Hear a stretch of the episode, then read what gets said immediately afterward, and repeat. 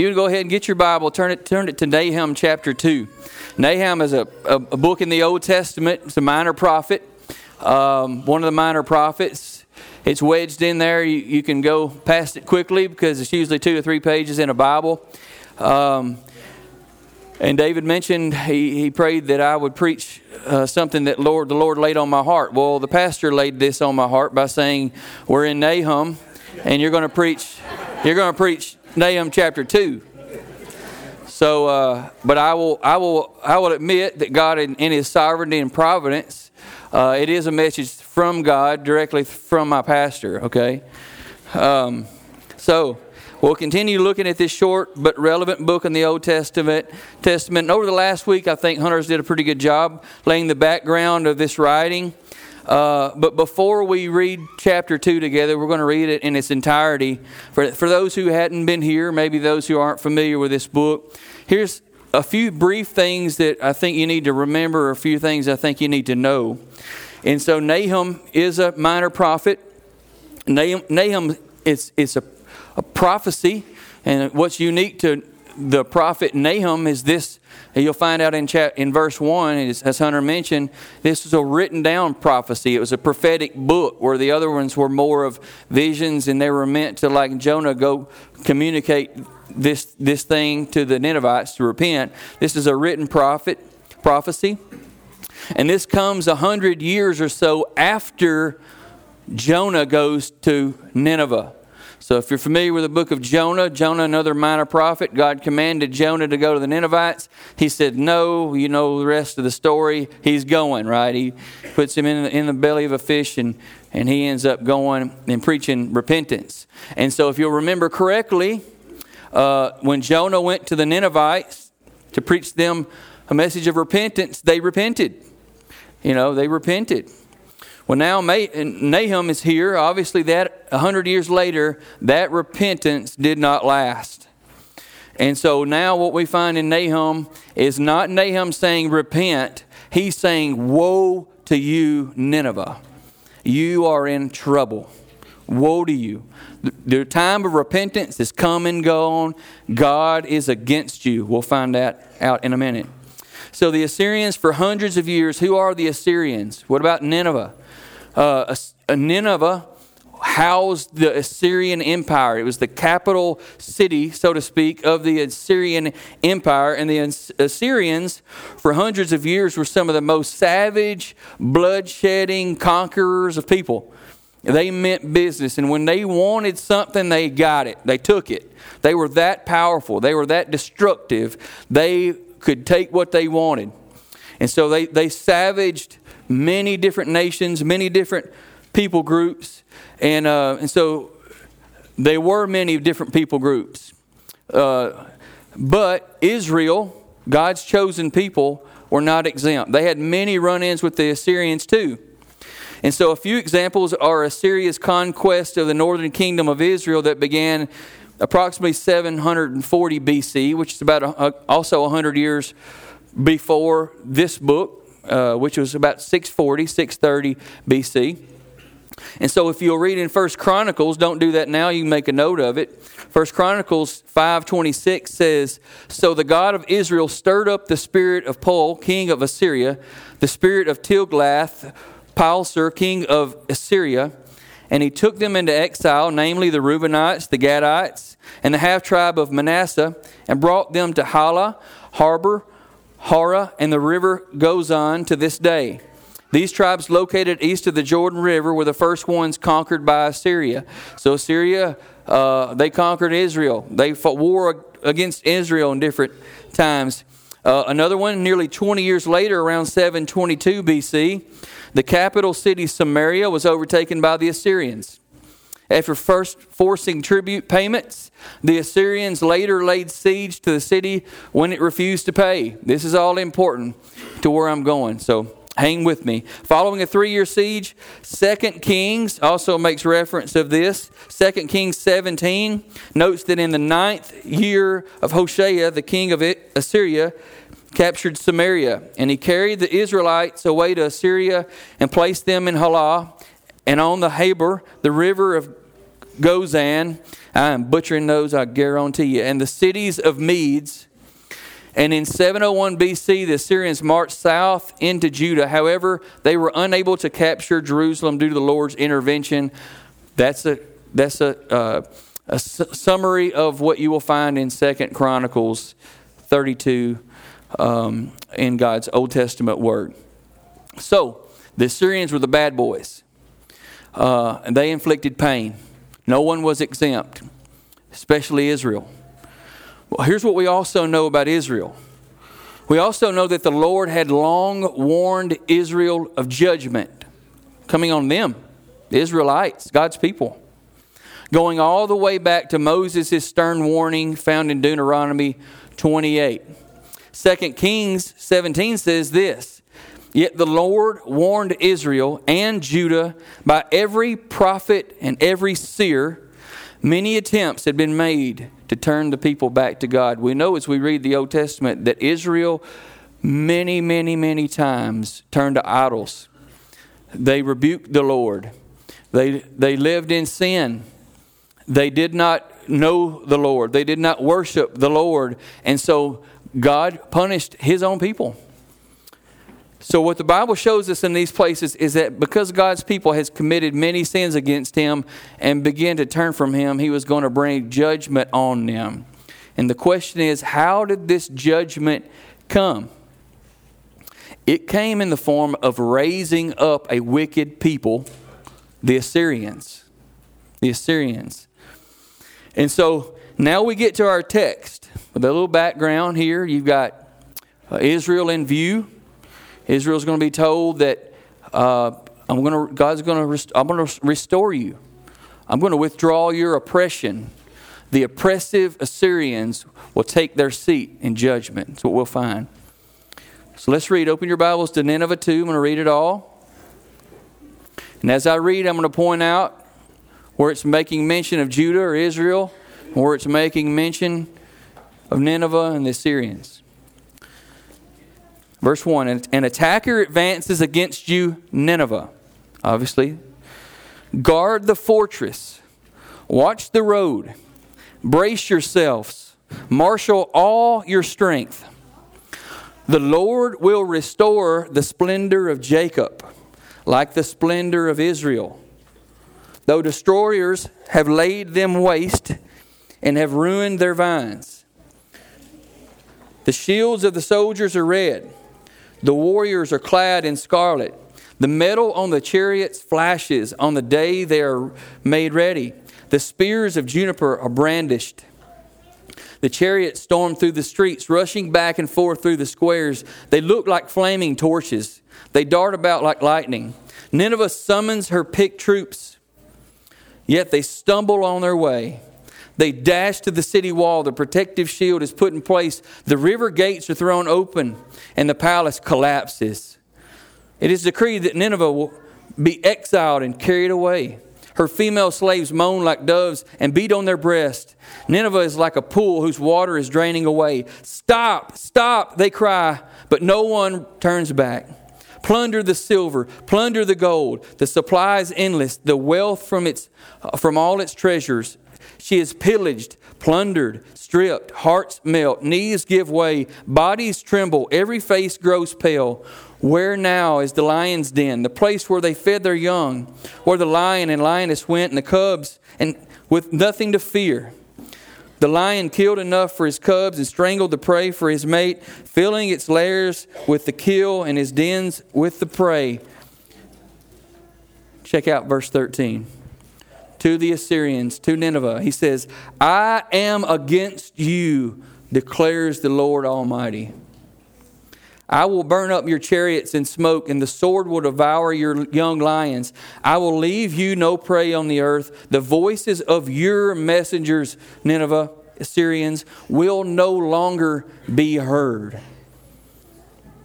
What an amazing depiction of judgment and a brutal victory that they would lose soon after this. Let's stop here and pray. Father, as we've just read your word, Father, help us to understand the significance of what we read. Help us to not get caught up in who is Nineveh. What were the Assyrians? What did Jerusalem and Israel and Judah think about this? But let us see God in this story. Let us see you in this story. Your Bible is a revelation of you to us.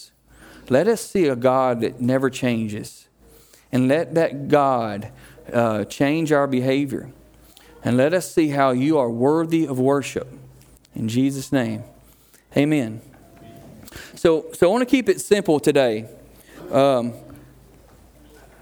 When people, if you know me, sometimes I can not be simple. And you guys remind me of that a lot, okay? I get it. But that's me. I'm just doing me, okay? But today I want to be simple. And the reason why is I want you to leave here with two things in mind. I want it to be a simple message that you understand. And so I want to present to you 2 points. You see one on the screen right now. Point one, and it's why I had Clay read Romans 8, because this comes from Romans 8, it's verse 31. And it says, if God is for us, who can be against us? Okay? I want you to remember that. That's Scripture. That's the Bible. That's God's Word. That's the Apostle Paul. If God is for us, who can be against us? Now, this is an awesome and wonderful thing if you think about it. For us to understand, we take comfort in this as followers of Jesus. And so what Paul is saying here in Romans 8:31 is that if we're children of God, we will not see God's divine wrath and ultimate judgment. That's what he's saying. Will we face opposition in this world? Hard times, God's discipline, obviously, even while on the earth? Yes, absolutely. But God never forgets His people, and His grace for His people can never be denied. So this thing, if God is for us, who can be against us? God being for us is referring to the fact that God is on the side of His people, quite simply. He is working on the behalf of them and us all, and He is determined to save, and He cannot fail. Okay? Also, it's another way of saying there is no one who could possibly be more powerful than God, or no one can destroy His people ultimately. Okay? And so it's the fact that there is simply no ultimate opposition, and being the children of God, our opposition is doomed to failure. Okay? So we see this language in the Psalms as well. That was a New Testament writing from Paul in Romans, Old Testament too. The psalmist writes in Psalm 118:6, it says, "The Lord is with me, I will not be afraid. What can mere mortals do to me?" Hebrews 13:6 says, "So we say with confidence, the Lord is my helper, I will not be afraid. What can mere mortals do to me?" We can have earthly opposition, yes, but when we compare the earthly opposition to the eternal power and presence of the Almighty God, God always wins. And no one can overcome God's love for us. So we see that here with Israel, God's chosen people. And if you'll remember, we read in chapter 1 last week, verses 12 through 15. I want to bring your mind back to that again. It says, although they have allies and are numerous, they will be destroyed and pass away. Talking about the Ninevites, the Assyrians. Although I have afflicted you, Judah, Israel, I will afflict you no more. Now I will break their yoke from your neck, and I will tear your shackles away. Verse 15 says, look there on the mountains, the feet of the one who brings good news, who proclaims peace. Celebrate your festivals, Judah, Israel, and fulfill your vows. No more will the wicked invade you. They will be completely destroyed. The oppression of the Assyrians is going to stop. Okay? And now in chapter 2, as we just read before, we see in verse 2, the Lord will restore the splendor of Jacob like the splendor of Israel. Okay? And so what I want you to understand in here is, under the heading and the thought of if God is for us, who can be against us? I want you to understand that although the Lord has raised up a wicked people, the Assyrians, to discipline and oppress Israel, that God is saying, Israel, I'm going to restore you. Okay? If you think about this, God's saying, my people, I will restore to you. Ultimately, that is the main message in the entire Bible. I'll give you the Bible in 4 words. God saves His people. Amen. Start to cover. 4 words. That's the Bible. Main message in the Bible is God will restore His people. Okay? God will save His people. When they need to be restored, He restores. When they need to be rescued, He saves. Good news to us, right? We've seen that. We know exactly how we've been saved. And since the Israelites were saved in the same way we are, meaning by grace through faith in the promises of God, everyone's saved the same way.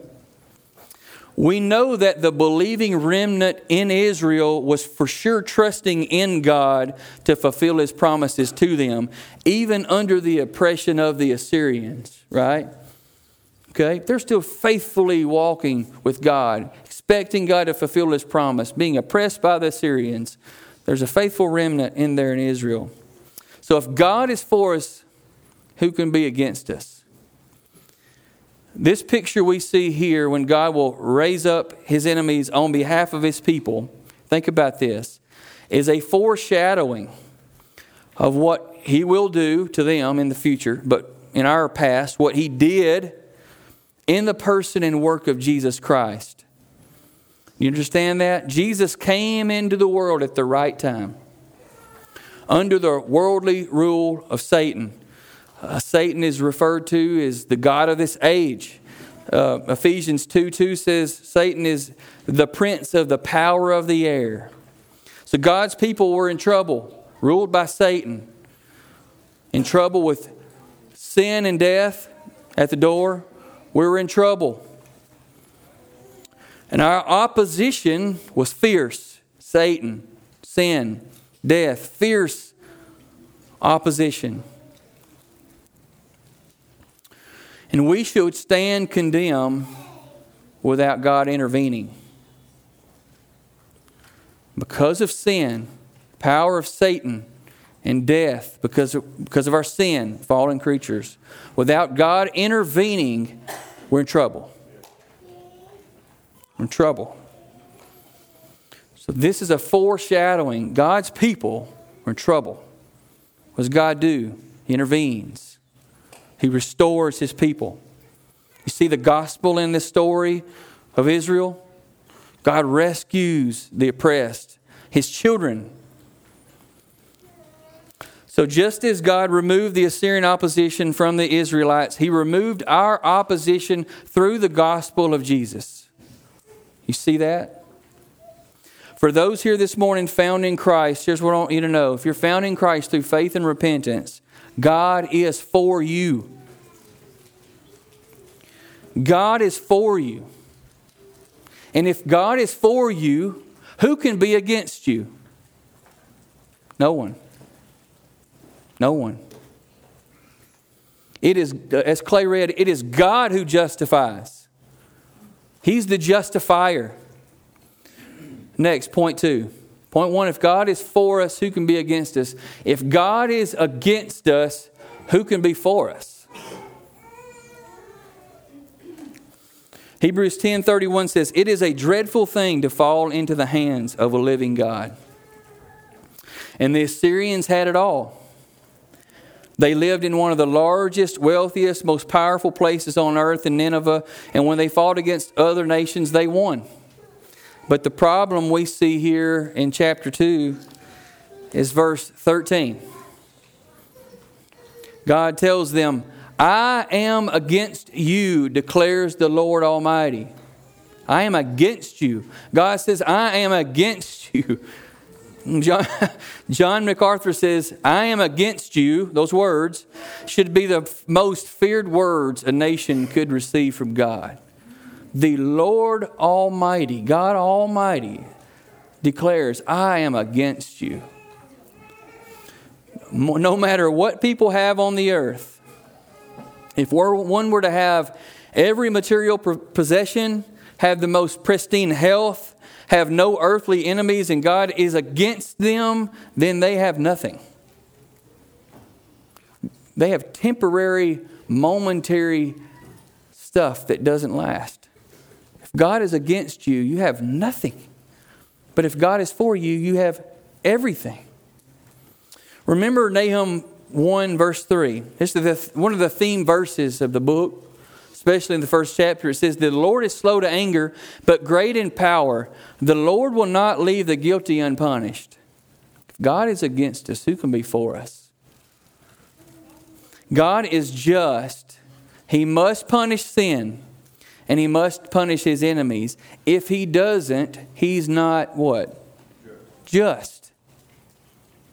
He must, or He's not just. So if God is against us, who can be for us? No one. There is no one else to save us from the wrath of God except God alone and what He did in the person and work of the God-man, Jesus Christ. But sadly enough, today, there are many in the world today that believe their goodness can save them.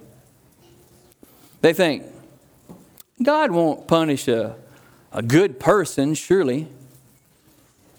You know, when most people were asked if they're a good person, you know what they say? Usually they say, yeah, pretty good person. Hitler believed he was doing the world a favor by slaughtering millions of Jews. It was a good deed. Most of us believe we're good people. This is the biggest lie we could believe.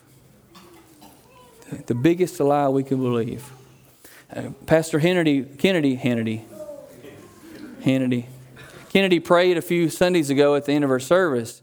He said this, and it struck me. He said, God, we're so depraved that we think we're actually the good ones. We're so depraved that we actually think we are the good ones. Think about the story in the Gospels. You'll find the rich young ruler approached Jesus, and he calls Jesus a good teacher. Remember that story? Jesus was quick to say this. He was saying, there's only one good, and it's God. Remember that story? His quick response was the wisdom of God, because he already knew the heart of the young ruler, and Jesus knew he was going to fail the test that he was getting ready to present to him. And so the test was he was going to present to him 7 of the 10 Commandments. Sure enough, as Jesus presented him with these 10 Commandments, here's what his response was. I've kept those since I was young. What else do I need to do? Jesus took God's moral law as a mirror, which is a blessing to us to see our need of a Savior because we are failures, all of us. He presented that mirror to this rich young ruler, and this rich young ruler in his prideful heart believed he passed the test. None of us are good. None of us are good. We're lawbreakers. We're all lawbreakers in need of a Savior. We've all broken God's law. He believed he didn't need a Savior, the rich young ruler. So Jesus says, go and sell your possessions, give to the poor, and follow me. So he goes away sad. He didn't want to do that. It wasn't about his possessions. It wasn't about that. It was about his heart. He thought he passed the test. As we close here today, I told you I would be brief. And I want you to remember that. I want you to think about that. If God is for us, who can be against us? No one. If God is against us, who can be for us? No one. Same answer. 2 different questions. As we close, I want to press into you here that are trusting Christ alone for salvation. I realize there's 2 groups. Every time the body meets, no matter where it is in the world, there's always believers and there's unbelievers. Okay, I understand that. So I want to speak to you believers right now. My words are I want to encourage you to continue trusting in Christ no matter what you're facing in your life, okay? Are you facing trouble, sickness, persecution, broken relationships, depression? Those are real things. Those are real things. I want to encourage you to continue looking to Christ as your source of strength. Because if God is for you, who can be against you? Will the depression take your soul? No. Will broken relationships take your soul? Disease take your soul? No. We are souls with bodies. We're not bodies with souls. If God is for me, my soul, I'm good. God is for you. You're fine. Can we get sick? Yes. Are we God's children and He'll ultimately protect us? Absolutely. I want to continue to encourage you to look to Christ. And if you have not bowed the knee in here, if you're a different group, if you've not bowed the knee to Jesus, please know this with all love to you. In sincerity, I beg you to understand that you are an enemy of God. That's not my words, that's God's words. You are an enemy of the Almighty God. And what does God do to His enemies? He punishes them horribly. I beg of you not to die in your sins. You don't have to die in your sins, because the God-man lived the perfect life that you couldn't live, that I couldn't live. Because when we look at God's moral law and the Ten Commandments, we see that we've broken all of them. So the problem is, we cannot earn God's favor. We can't buy God off. We can't tip Him, bribe Him. He's just, remember? He punishes sin. We're condemned. We're going to be condemned based on the crimes we've committed, not the goodness. If I committed a crime, say I stole a car, I go into a courtroom today in the United States of America and say, Judge, I know I stole that car, but wait a minute, just a second. Before I did that, I helped this old lady across the street and I sold everything I had and I gave to the poor. What if the judge says, oh, you did that? You did that, Brent? Well, you're free to go. Is that a good judge? Is that a just judge? No, because I'm not there based on the good deeds I've done. I'm there based upon the crimes I've committed. And God is a holy, righteous, just judge that must punish sin. And so God can maintain His justice by allowing our debt to be paid. Our debt must be paid. How does He pay for the debt of wicked sinners? We're condemned against holy God. And at the right time, God the Son takes on flesh. He lives the perfect life we can't live. He dies on a cross. He says, it is finished on the cross. And 3 days later, He rose again. And if you haven't done so today, and you're an enemy of God, I beg of you to repent of your sins and trust in Jesus only, because He's our only hope. I beg of you to do that. The gospel is good news, and the gospel is the power of God to salvation. There's nothing else that will present you justified before holy God than being found in Christ through faith and repentance. So with all love and kindness, I beg of you with fear and trembling for your souls. You are an enemy of God. Please repent.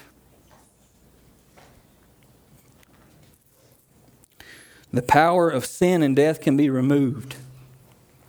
And you can be set free. Free indeed. By God the Son. And when you understand the grace of God through Jesus Christ, how freeing is that? To realize that He took the fine on my behalf. And now when God sees me, He sees me with the righteousness of Christ. I have a substitute that took my sin and gave me His righteousness. We all need a substitute. Trust Jesus alone. I beg of you to do so. Let's pray.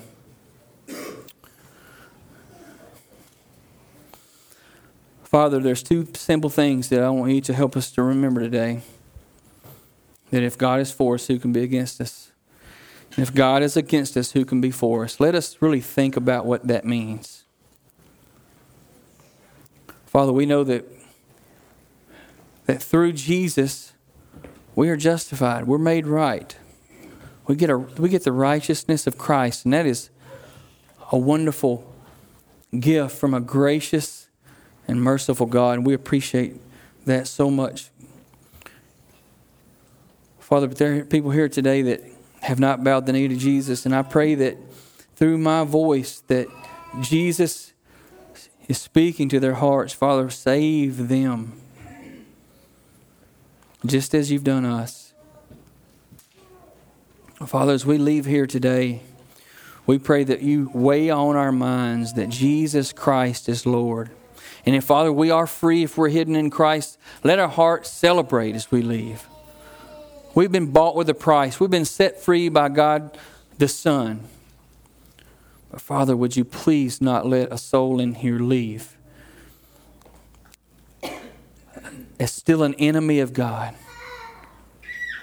That's a work that you can do. Father, we pray that you do it. But Father, we bless you in the name of Jesus for this church, for this time. In Jesus' name we pray. Amen.